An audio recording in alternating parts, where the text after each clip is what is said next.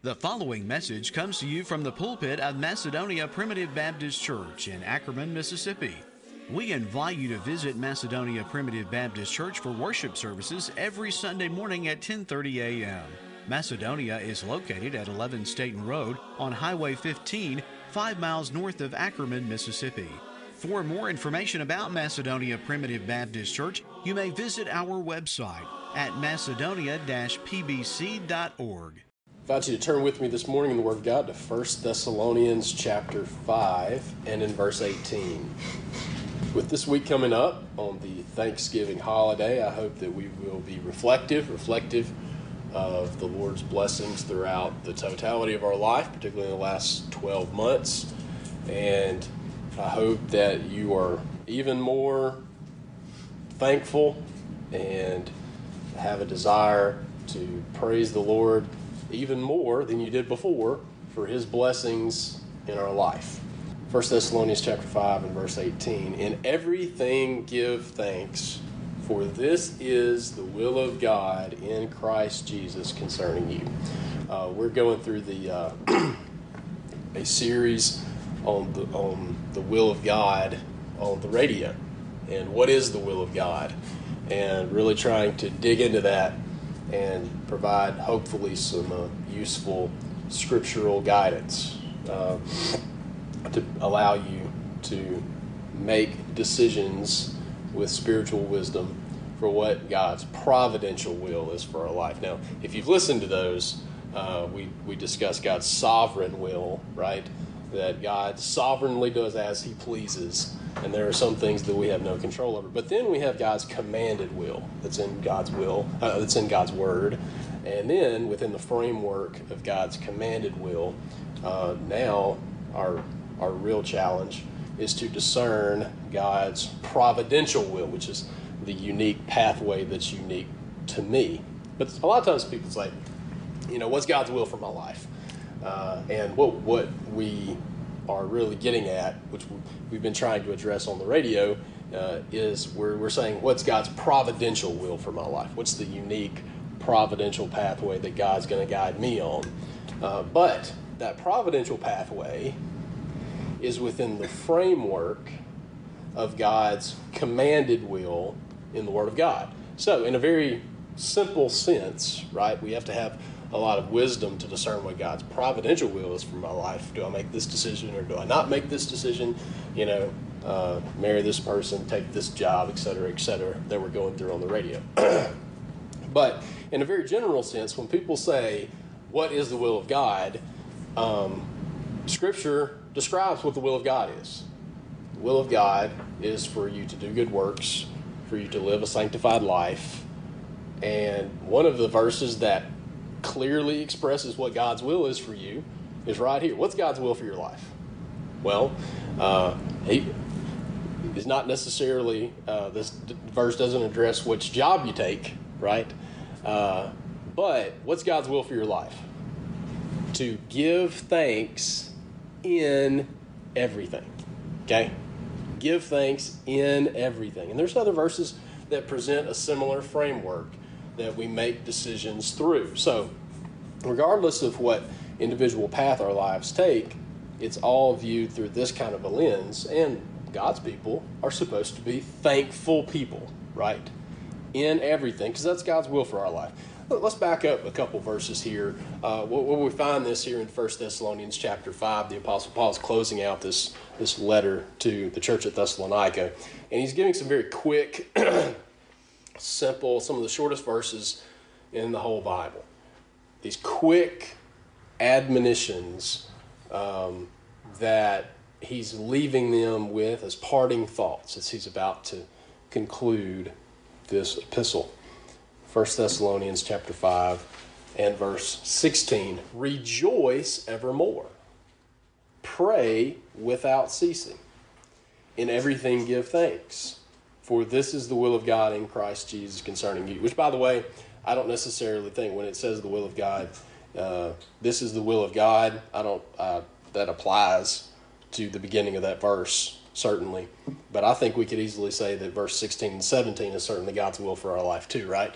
Rejoice evermore and pray without ceasing, and give thanks. You see, all three of those are certainly God's will for his people. and then also, quench not the spirit, despise not prophesyings, prove all things, hold fast that which is good, and abstain from all appearance of evil. Now, notice the connection here, the linkage, if you will, um, between verses 16, 17, and 18. The connection between joy, prayer, and thanksgiving. Okay? Joy, prayer, and thanksgiving. Now, it says, in everything give thanks. Now, it's obvious that we don't give thanks for everything, right? We do not give thanks for all the wickedness of this world, for wars, for sin, for the devil, for temptation. We don't give thanks for everything, right? God's not secretly working behind the scenes with everything that's happening, working together for your good. So we don't need to give thanks when bad things happen. But in the midst of that, though, in the midst of that, even when those difficult circumstances come, the loss of loved ones, the loss of health, or even the fear of the loss of health, um, unemployment, uh, even maybe not to the level of unemployment, but just a strain in the workplace. I mean, insert whatever your problem is, right? In this world, we shall have tribulation. John chapter 16 and verse 33. But don't get concerned, right? In this world, you shall have tribulation, but be of good cheer. That's talking about joy, right? Why should we have joy? Why? Because I have overcome the world, right? So Jesus set the expectation. Then in this world, you're going to have tribulation. But in the midst of that tribulation, what should you have? Joy. Joy. Now, happiness. Happiness is very circumstantial. Okay? You know, you're, you're not commanded to just put on a face and pretend to be happy all the time. Okay? There, there is many times to be sad, to have grief. There's plenty of days I'm not happy. But you know what? Happiness and joy are two separate things. Even if I'm not happy, even if I'm not happy today, I can still be joyful. So notice here, it says, rejoice evermore. So I may not be happy today, but you know what? I can still have joy today. You know, I, I may be in the midst of a very difficult circumstance that I sure enough ain't going to thank the Lord uh, for. You know, cancer is the exact opposite of God's will, isn't it? It is literally a a abnormality of the cells of the way that God ordained it, right? So I'm not going to thank God for all these things, but you know what? When I receive bad news, when, when I'm going through a valley and I'm going through difficult trials, even in the midst of that, I can still give thanks because we have to understand the real basis of why we give thanks. Okay? We don't give thanks just because everything is going my way and I'm receiving all of these positive providential blessings during this season of life because we go through different seasons and sometimes uh, it's not always harvest time right? I mean, hardest times happy uh, when you when you pray for something and for many years, and especially when you put a lot of hard work behind it, and then when that finally comes to fruition and the hard work pays off along with the answer to prayer, well, those are some happy days to thank the Lord for that, right? But that does not mean that we have the permission of the Lord to be unthankful just because I'm going through a difficult time. And, and I want to connect this with joy because I think possibly it's easier for us to understand, at least for me maybe, uh, through the lens of joy. Because I think we can understand that, you know what, I can be at a funeral, and I've been at plenty of them, where I'm not happy. I mean, I'm, I'm sad. I, I have grief. But you know what? I can have joy unspeakable and full of glory, even though I'm not happy today in a selfish sense. Now, obviously, we always want to look toward the hope of the resurrection, and, and we know they're in heaven, hopefully and uh, you probably won't have much hope if you if they've lived a pretty sorry life where it makes you wonder a little bit, right? But if they've lived a good godly testimony life, you know, we can confidently say to be absent from the bodies, be present with the Lord. And you know what? There may be a day where I'm not happy, but boy, I can have joy at that funeral, right? Why? Because my joy is not based on my sadness for not having the physical presence of that person that I love going forward, right? My joy is in something other than the comfort and the ease of my immediate circumstance. Okay? So, joy and happiness are two separate things. Okay? Now, they're, they're linked and they're connected to a degree. The more joyful you are, you're probably going to be happier, right? But you can still be joyful even when you're sad. You can still be joyful even when you're in the midst of grief and many other challenges that go along with that. So it says, rejoice evermore. And we have kind of some similar admonitions. I'm going to be kind of all over the place because uh, we want to hit a lot of verses for you um, this morning. Um, so feel free to try to keep up with me or just listen or take notes, whatever works for you. Um, Philippians chapter 4 and in verse 4 Rejoice in the Lord always. and then obviously we're waiting on the exception for that, right? Uh, so instead of giving the exception, rejoice in the Lord always, and then the Holy Spirit through the Apostle Paul reaffirms, and again, I say rejoice, right? There's no loopholes to that. There's no uh, conditions where I should not have a disposition of joy that is a fruit of the Spirit that's exhibiting externally in my life, but also joy toward Almighty God, right? Rejoice in the Lord always. And there's not an exception to that. Again, I say rejoice. Then in verse 6, be careful for nothing. Don't be overly concerned with the cares and the anxiety of this world. Don't, don't be overly concerned about tomorrow. He addresses that in Matthew chapter 6. Take no thought for tomorrow. Well, there's plenty of problems today, right? uh, obviously, that's my paraphrase version. Be careful for nothing, but in everything, and notice the connection again between joy, thanksgiving, and prayer. Okay? Be careful for nothing, but in everything, by prayer and supplication with thanksgiving, let your request be made known unto God. Okay? Uh, now, hopefully, we will have enough time to address this later on, but what is what's the primary ways that we express thanksgiving? Well, one of the primary ways is through prayer, right? Another primary way is through singing with the fruit of our lips. Now, the fruit of your lips can be a verbal prayer. The fruit of your lips can be singing a song to God. The fruit of your lips, if you really want to give thanks to God, go encourage someone else as a testimony, telling them of how good God has been to you. And that is a tremendous fruit of your lips of thanksgiving that will be honoring to the Lord. But notice one of the primary ways that we give thanks is in is in what? In prayer, right? In prayer. and one of the way, main ways that we exhibit joy is actually through prayer too, right? Be careful for nothing, but in everything by prayer and supplication with thanksgiving let your request be made known unto God. Um, 1 Timothy chapter 2. I exhort, therefore, this is verse 1, that first of all, supplications, prayers, intercessions, and giving of thanks be made for all men. And then he continues on, for kings and for all that are in authority, that we may lead a quiet and a peaceable life in all godliness and honesty. Now, uh, this kind of puts the rubber to the road of, of giving thanks in everything, right? Do we give thanks for ungodly leaders? Well, no, we don't.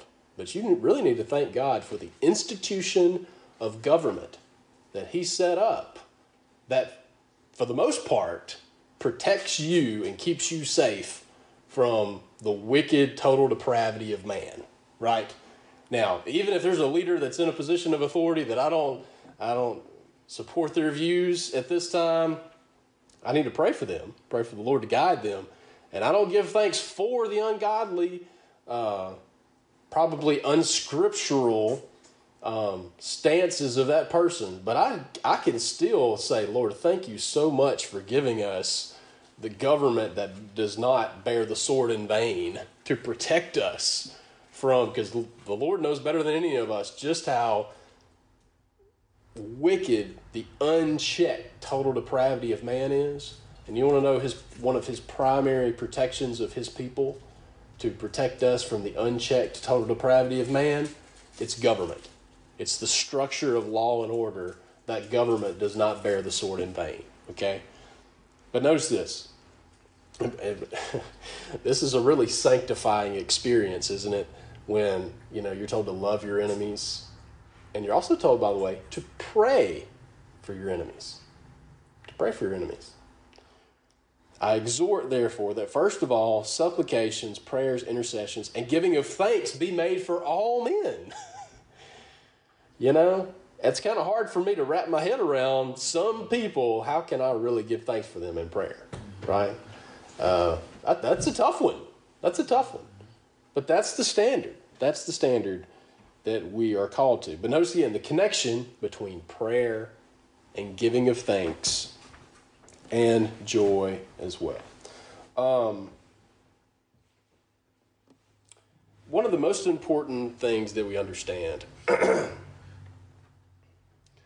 is the basis and the reasons why God's people are called to be a joyful people and to be a thankful people are not primarily dictated by the happiness or the ease of our current circumstances. Okay? Because it could be very easy that when you're on the mountaintop and great things happen, absolutely I'm going to thank the Lord for that. But then when things start going your way, I mean, start not going your way, and you have um, difficult circumstances, you have medical problems, uh, or medical problems with loved ones, or loss of a loved one, or unemployment issues, or even you're still employed, but major issues in the world, whatever it ends up being, okay? Um, our sinful natures are going to gravitate to self justification to think that we have a right to murmur and complain because things are not as comfortable and easy as we would like it to be, right? That, that's our nature, is that we want to, and I feel like I've seen this so much. Uh, the, the farther down the trajectory we get toward the Lord's second coming, and it seems like the general disposition of Christianity gets more and more lukewarm. You know, people really want to brag on the Lord when things are going great, but boy, they they don't have a lot of reverence. They don't have a problem talking against the Lord when things are going wrong. And that is just patently unscriptural, okay? We have no right, we have no authority to say anything negative of the Lord when any negative circumstance happens in our life because we don't deserve anything. Okay? Now, even the breath I receive on a daily basis is an unmerited favor and a grace of God. But by the grace of God, I am what I am. Everything I have is really an expression of God's unmerited favor in my life. And it's for that reason, one of the characteristics of the fallen world apart from God here in Romans chapter 1 as it describes the consistent pattern. Um, and, and we don't want to focus on that on this this morning, but if you look at this cycle, uh, we, have talked about that in uh, various times recently about the constant cycle of uh, sin and mistakes that God's people make. Well, if you follow pretty much every the decline of just about every nation of every culture it follows not surprisingly because the holy spirit that's telling us exactly the way things go every culture as they decline morally and they decline religiously follows the exact same pattern that we have here in romans chapter 1 okay and it, it all begins with them elevating the creature above the creator. Okay, there's much much to be said here, okay? But we want to jump in here in Romans chapter 1.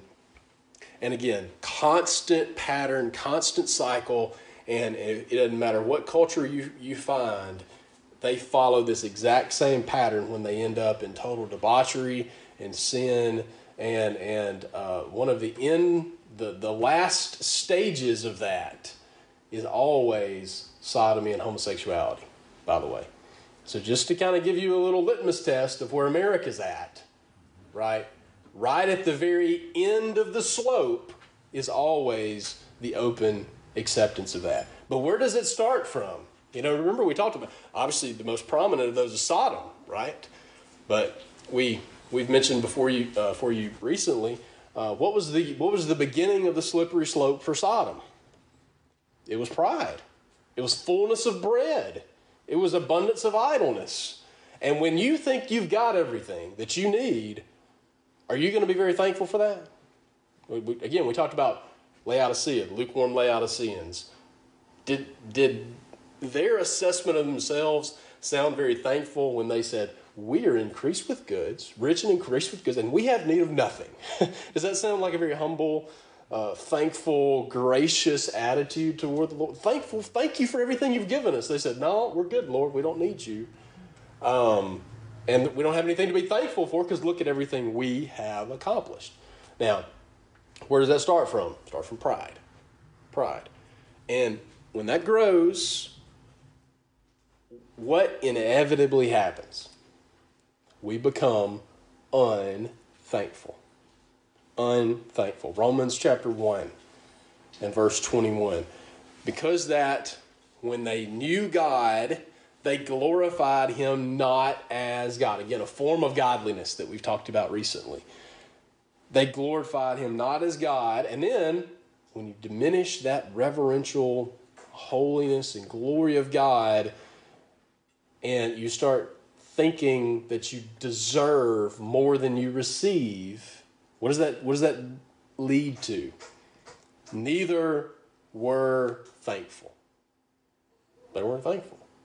And then we're not going to take the time to read for you uh, as it just continues through the rest of the chapter of it continues to escalate or really de-escalate. It continues to just go down and down and down and down into the depth of sin that again is the consistent pattern for all cultures that try to establish their own righteousness instead of submitting to Jehovah God and Jesus Christ, right? But notice, what is one of the beginnings of that slippery slope? Being unthankful unthankful. So, what do we give thanks for then? It, uh, we cannot develop an attitude of conditional thanksgiving. Okay? That when God blesses me, I'm going to praise Him. But you know what? I, I have a right to murmur, I have a, a right to complain when some difficult circumstance happens in my life. Absolutely not. God forbid to use New Testament language. Okay? And if we have the correct understanding of what we're thankful for, then that should take care of itself. Because the main reasons why we are called to be thankful have nothing to do with us or with our present circumstance. Okay? That makes it a whole lot easier to give thanks because the reason we give thanks is not because God's heaping tons of providential blessings on my life. At this season of life, you know what? You may be in the midst of a trial and you know what? You really should give thanks for God giving you that trial, by the way. That, that's real Christian maturity when you can look, as we're told in Romans chapter 5, to rejoice in the midst of tribulations. Why? Because you can see the end result of tribulations. That tribulations build patience, and then patience experience, and then experience hope. And it takes a lot of Christian maturity to look past the immediate discomfort and look forward toward that hope, right? And in the midst of those tribulations, we should undertake that with joy. And again, joy is always connected with thanksgiving. We approach that, we, we don't thank the Lord for that thorn in the, the thorn in the flesh was the messenger of Satan, by the way. Let's make sure we when we talk about the thorn in the flesh, make, let's make sure that we attribute that to the right place. God didn't create that thorn. That was the messenger of Satan to buffet him. But you know what? The Lord said, I'm going to leave it here. I'm going to leave it here for a purpose, for the purpose of sanctification, and so that the Apostle Paul would not be exalted above measure, and that he would be continually reminded that my grace is sufficient for you, and it's in the midst of your weakness that Christ's strength can be manifest through you, right? So, if you're in the midst of the pain of that thorn, the Apostle Paul was still able to see joy in the midst of that because the Lord is using that to sanctify me, to keep me humble, and that His greatest strength can be exhibited in my life in the midst of my weakness, not in my the midst of my supposed strength and self sufficiency. Okay? So, with that being said, does anyone enjoy the pain of a thorn? I sure don't. and I know you don't either. But we can still give thanks in the midst of that. Now, don't give thanks for the thorn. That thorn is the messenger of Satan that's there to buffet you, okay? But God's suffering it for your sanctification, okay? Okay, so what? What do we give thanks for? What, we, what do we give thanks for? Well, first of all, just for God being such a good God to us. Okay, let's go to uh, Psalm, Psalm 106.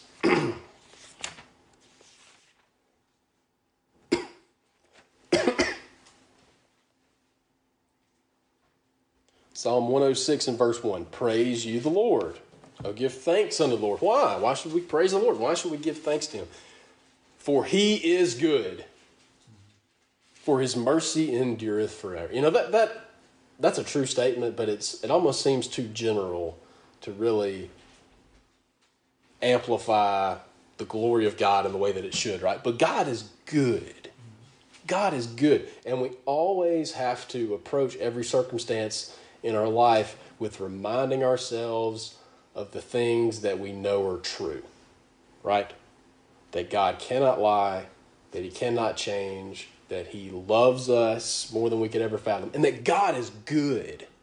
God is good. That's one of the fruit of the Spirit, isn't it? Which is, again, kind of general. We, you know, I can have a mental picture of, of temperance and a mental picture of long suffering, but one of the fruit of the Spirit is just goodness Goodness. Why? Because God is good. That's one of the attributes of God. God is good. And I'll tell you, God is good even when he suffers the pain of the thorn. Okay? God is good even when a loved one passes away. God is good even when we have a concerning medical either concern or even a diagnosis. God is good in the midst of whatever circumstance we're encountering in our life. And furthermore, his mercy endures forever. Aren't you glad his mercy doesn't run out, right? His mercy endures forever. So what do we give thanks for? Because God is good. God and his goodness and his mercy enduring forever, those things don't change, do they? And if they don't change, then why should my circumstance my current circumstances affect my giving thanks for God's goodness and His mercy that doesn't change, you see? What's the basis of my thanksgiving? God is just such a good God to us. And really, that's, that's everything we're going to describe right here is really just an exposition of that one true fact is that God is so good to His people. He's so good to us. And one exposition of that is that His mercy endures forever. We should give thanks for God's holiness. Psalm 97. Psalm 97 and verse 12. Rejoice in the Lord. Again, joy, praise, thanksgiving. Rejoice in the Lord, ye righteous, and give thanks at the remembrance of his holiness. Now, because God is holy, is the reason why Jesus Christ had to come into this world to die for our sins, right? He couldn't sweep it under the rug. He couldn't just have a wink and a nod and say, "Well, let him in." Jesus Christ had to pay the full penalty of the law of God. Why? Because God is holy. And He's a God of His Word, and He does not change. And then also, if you happen to be encountering something where wicked people are persecuting you or maligning you, whatever that circumstance ends up being, you know, I think it's a biblical approach.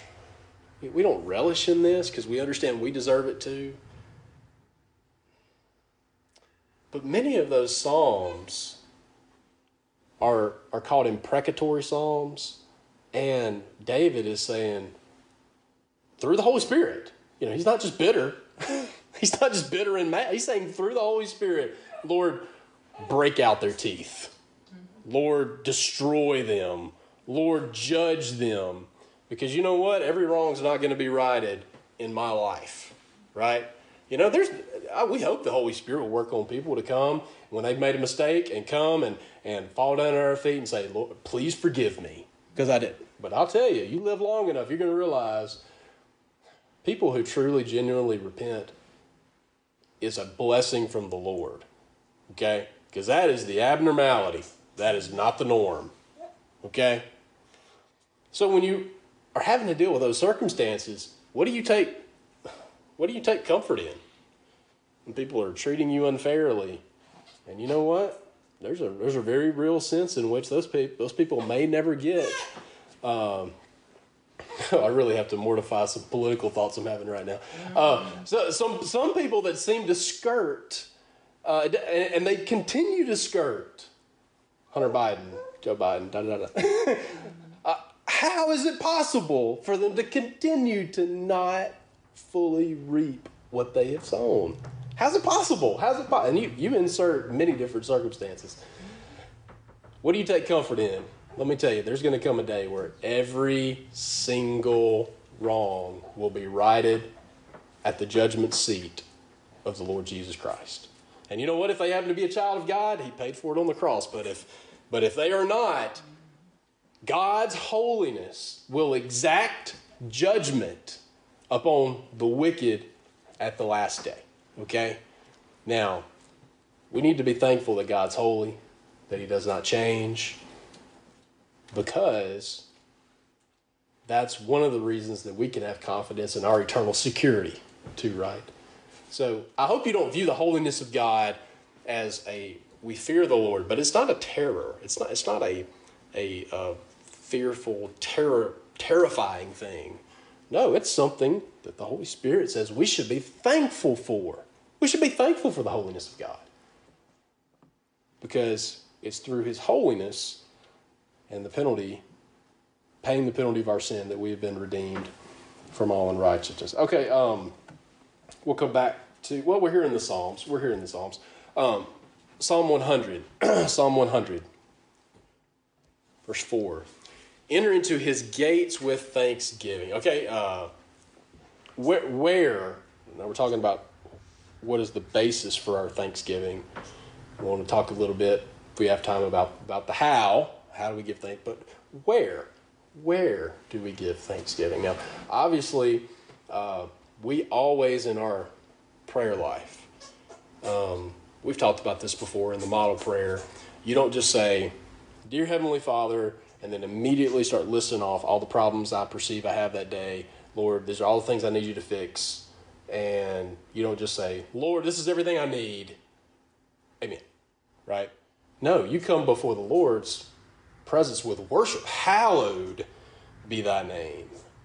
And right, right up there at the beginning, to make sure we orient our prayers right. Right up there at the beginning, before we even make our way to petitions, we should offer thanksgiving in prayer. And by the way, that's going to really help when you get around to the petitions part, right? Because if you start out by saying, Thank you, God, for being such a good God. Thank you so much, God, for your mercy enduring. For, thank you for your word. Thank you for your holiness. Um, thank you for your church. Thank you for your. Look at. Thank you so much for you just being a great God, right? that's going to put you in the right frame of mind to then later on present your petitions before the Lord in the right way, right? So, we can absolutely give thanks unto God in prayer. We give thanks unto God in our, in our private closet. And if you happen to be called on to pray in a public way, you could have the ability to do that. But what is the, what is the primary way? What is the primary location that we give thanks to God. It's in the midst of worship. Enter into his gates with thanksgiving and into his courts with praise. Be thankful unto him and bless his name, his courts and his gates. It is in the house of God, in the assembly of, and that's why it's such a big deal to forsake the assembly of that. Because yes, you can you can be thankful in a sense out by yourself, but I'll tell you, God has commanded for us to give thanks in the midst of the congregation, in the midst of the church, in the midst of the people. Okay, enter into His gates with thanksgiving, and into His courts with praise. You have to enter into those things. Now, why? For the Lord is good, and again, we're, we're giving you a small sample size. You can you can study this all out on your own. I'm so thankful that uh, word searches are so easy now with my Bible app. Just type in the word thanks, right, in the Bible, and you can find so much more than this small sampling that we're focusing on today. Okay, but these are these are so consistent. Why? Because this is the consistent character of God. For the Lord is good, for his mercy is everlasting. And notice this his truth endureth to all generations. Boy, aren't you thankful for the Word of God? Aren't you thankful for the Word of God? Aren't you thankful that you're not just wandering around and floating uh, like Job in the midst of his trial? By the way, I meant to mention Job earlier, right? We do not have a right when things go wrong for us to shake our fist at the Lord, what was his response? When everything, when by the way, did he give thanks for Satan destroying his children, destroying his business holdings, destroying his reputation, him losing it? He didn't give thanks for all that, but you don't know what he said? The Lord gave, the Lord took away. Blessed be the name of the Lord. Naked came out of this world naked I'm returning. I showed up with nothing. I'm leaving with nothing. And how did he respond to that? He still praised and worshiped and gave thanks to God in the most horrible natural circumstances that anyone has ever endured. Now, thankfully, we know the end of the story too, right? I, I tend to think he gave double thanks at the end of it, okay? But when those circumstances came in, his, came in his life, he didn't shake his hand at God and said, Lord, I knew that you were up to something. I knew that you were going to pull the rug out from under me. He said, God, you are still good. You're still good. Blessed be the name of the Lord. But Job, we heard about that a little last weekend. Job did not have any degree, or what should be, the same hope and joy that we have, right? Because he's saying, I know it's of the truth, but how? can a man be just with God? I, I, I believe I'm going to see my Redeemer, but how am I going to see? He, he had so little knowledge, right?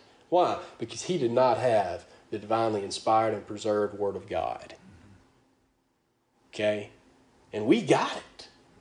God was so great. The, the, the, Psalms calls this the thoughts of his heart that he established or that he gave to all generations. These are the thoughts of God's heart. Okay? And God was so gracious to give it to us, to preserve it for us. And there are so many children of God that have not had the blessing of the full canon of Scripture.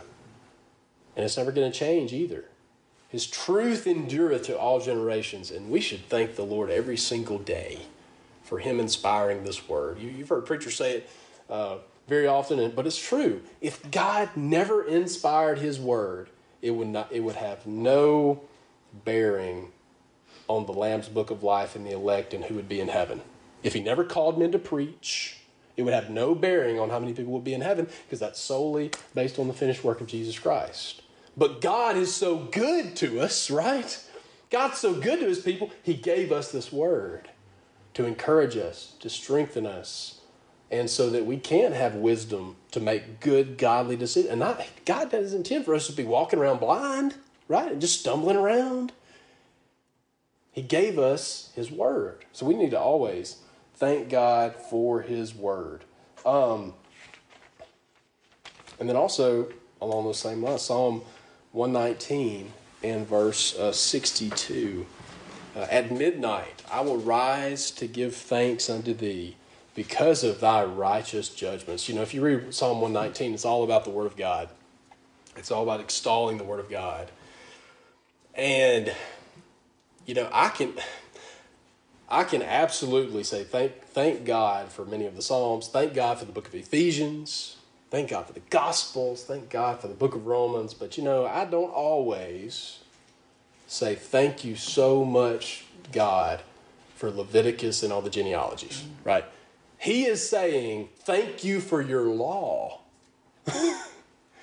Boy, isn't it so much more exciting for us to thank the Lord when we read the book of Ephesians that God chose you before the foundation of the world, right? He sent his son to die for you. But these people, well, you want to talk about just being happy with the little crumbs you got. These people were so happy from the book of Leviticus that they woke up in the middle of the night and said, Lord, thank you so much for this law that you gave us, right?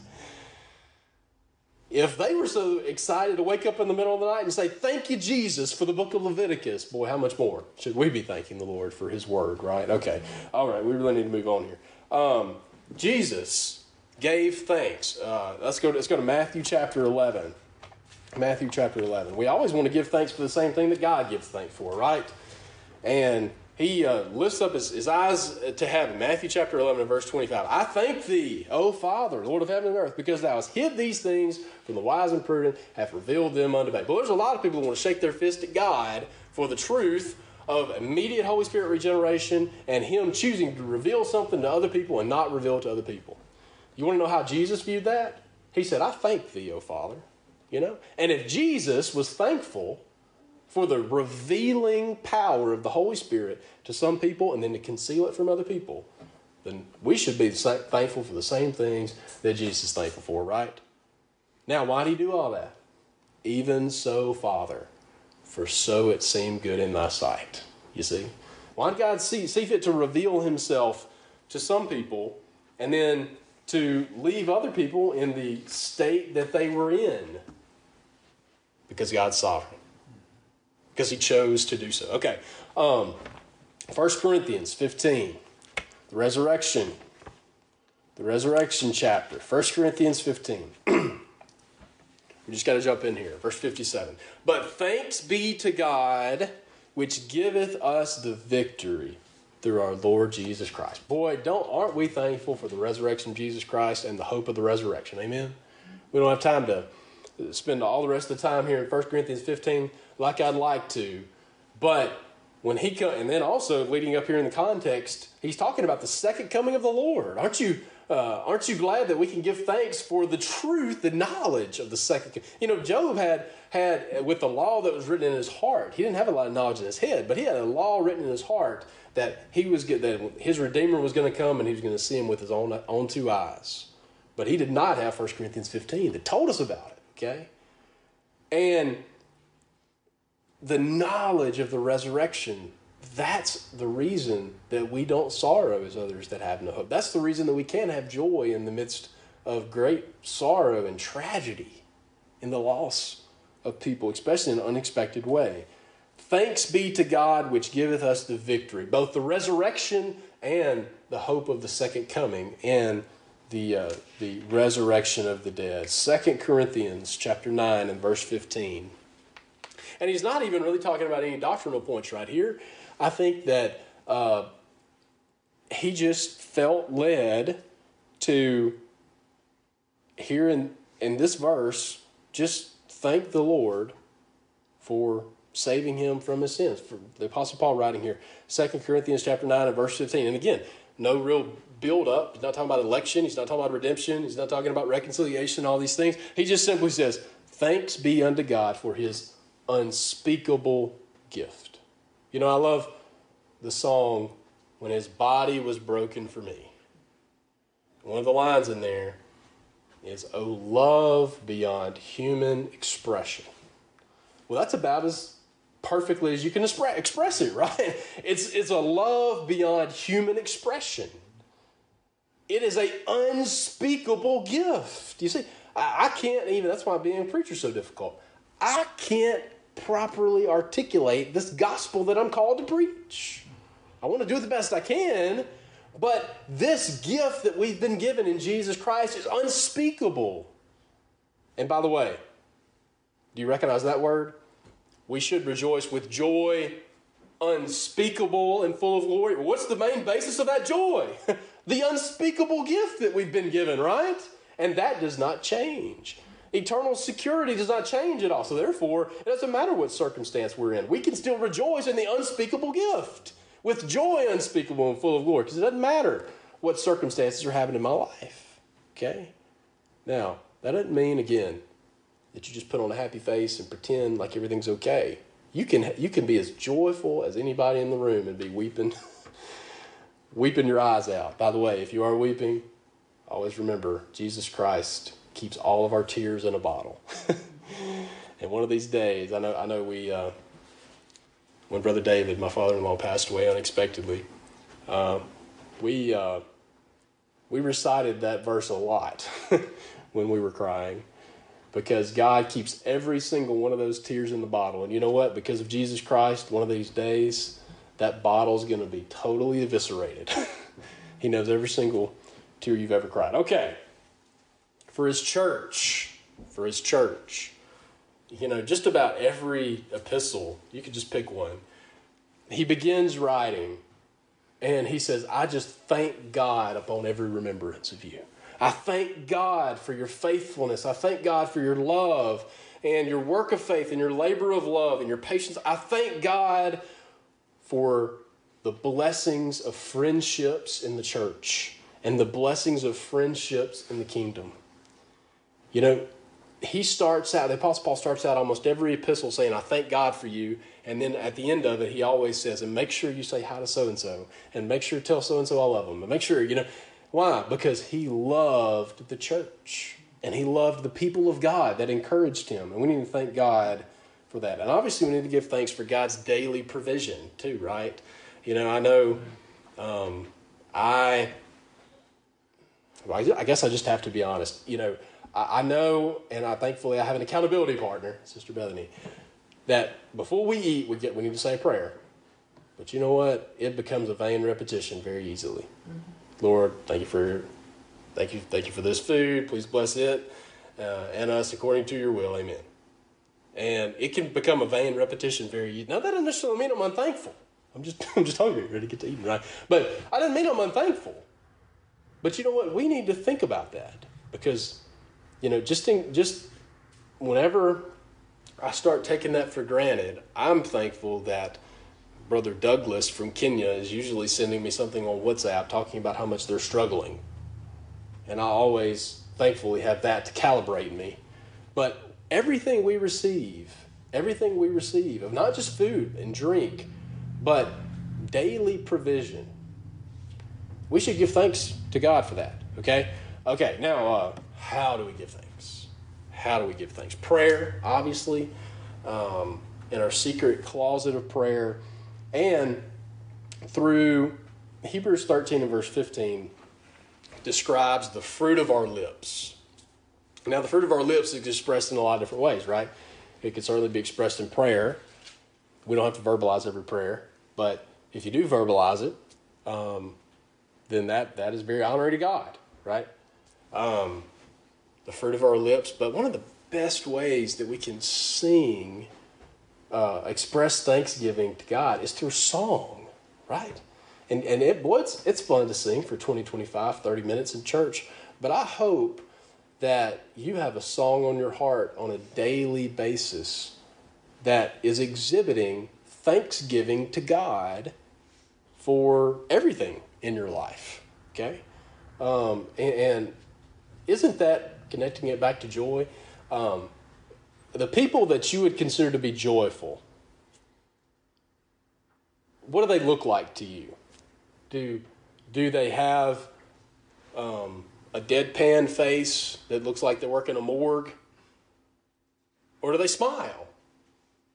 Do they do they sing? Do they whistle while they work? Do they do they sing while they're doing all these different things?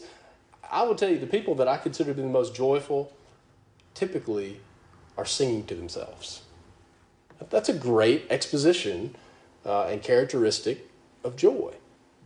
And if you're only singing in public worship, you need to be singing more. okay? Why? Because it's one of our greatest opportunities to offer the fruit of our lips in praise to God And we need to do it in public worship. But if we're only doing it in public worship, we're not doing it enough. Okay? Um, and then we, we've, uh, let's go to Psalm 116 to go ahead and conclude. Um, the location, the location of Thanksgiving. Um, obviously, the secret closet of prayer. Um, and we hope that we can offer the, uh, the fruit of our lips um, to others in testimony. That if someone is struggling, I have the ability to offer thanks to God by encouraging someone with God's and a reminder. Maybe they're struggling. It seems like so many people struggle with the same question. Why do bad things happen to good people, right? You always have to address that question with these bedrock truths. God is good. God is good. And when people start struggling, why is all these bad things happening to me?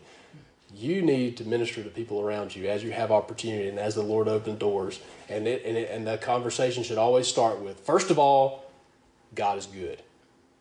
God is good. And you need to interpret everything that's happening in your life with the bedrock truth that will never change that God is good and his mercy endures forever. Okay? Where do we express thanksgiving? Psalm 116, verse 12. What shall I render unto the Lord for all his benefits toward me? You know, that's why we need to count our blessings, right? We need to we need to actively think about that. Because it's hard to be thankful if we don't think we have anything to be thankful for. Right? What shall I render unto the Lord for all his benefit? Man, God's given me so much, right? What could I possibly offer back to him? You don't know what he wants? Thanksgiving, praise, glory. What shall I render? I will take the cup of salvation. I will call upon the name of the Lord. You can do that in prayer, you can do that in song. I will pay my vows. Where are you going to pay your vows at? Under the Lord now in the presence of all the people, right? I'm going to come to church. And I'm going to be fully engaged when I'm there. And I'm going to sing with the Spirit. And I'm going to sing with understanding. And, and that, that act of thanksgiving and worship does not end when we have the last prayer either. There's someone for you to go talk to and someone to go minister to, okay? I will pay my vows unto the Lord now in the presence of all the people. And then in the middle of all this, precious in the, in the sight of the Lord is the death of his saints. Amen, right? Verse 17, I will offer to thee the sacrifice of thanksgiving. We talk about our bodies being a living sacrifice. What is one of the sacrifices you offer back to God? Thanksgiving. Thanksgiving. The sacrifice of thanksgiving, and will call upon the name of the Lord. I will pay my vows. It's almost like he wanted us to get this point since he keeps re- repeating it, right? I will now pay my vows in the presence of all his people, in the courts of the Lord's house, in the midst of thee, O Jerusalem. Praise ye the Lord. Okay? So, I would encourage you to take an inventory. Take an inventory of the Lord's blessings in your life. And I pray that if you, if you at the end of that inventory, if you feel like that you've been short, shortchanged, or if you feel like that the Lord has not blessed you abundantly, then I pray for the Holy Spirit to give you clarity. Okay? Because, you know, you may be in a difficult season of life, may even be a long season. But these bedrock truths of why we're really called to be thankful do not change. God is good. His mercy endures forever. His holiness, His word, His church, the fellowship of the saints, His daily provision that He promised us, and those do not fluctuate based on the comfort and the ease of my current circumstances, right? That's how we give thanks in the midst of every circumstance. We sure don't give thanks for everything, right? But we give thanks in the midst of everything and that is God's will for you. And Jesus said, My meat, my daily sustenance is to carry out God's will. My meat is to do the will of Him that sent me.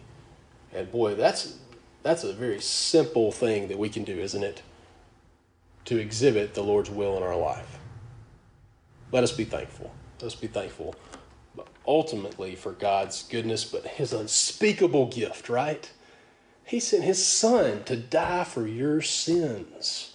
And there's nothing about life or death or angels or principalities nor any other. There's nothing that happens in this life that can ever change the certainty of that unspeakable gift that should be the main reason that we should rejoice with joy unspeakable and full of glory. Let's give thanks unto our Lord.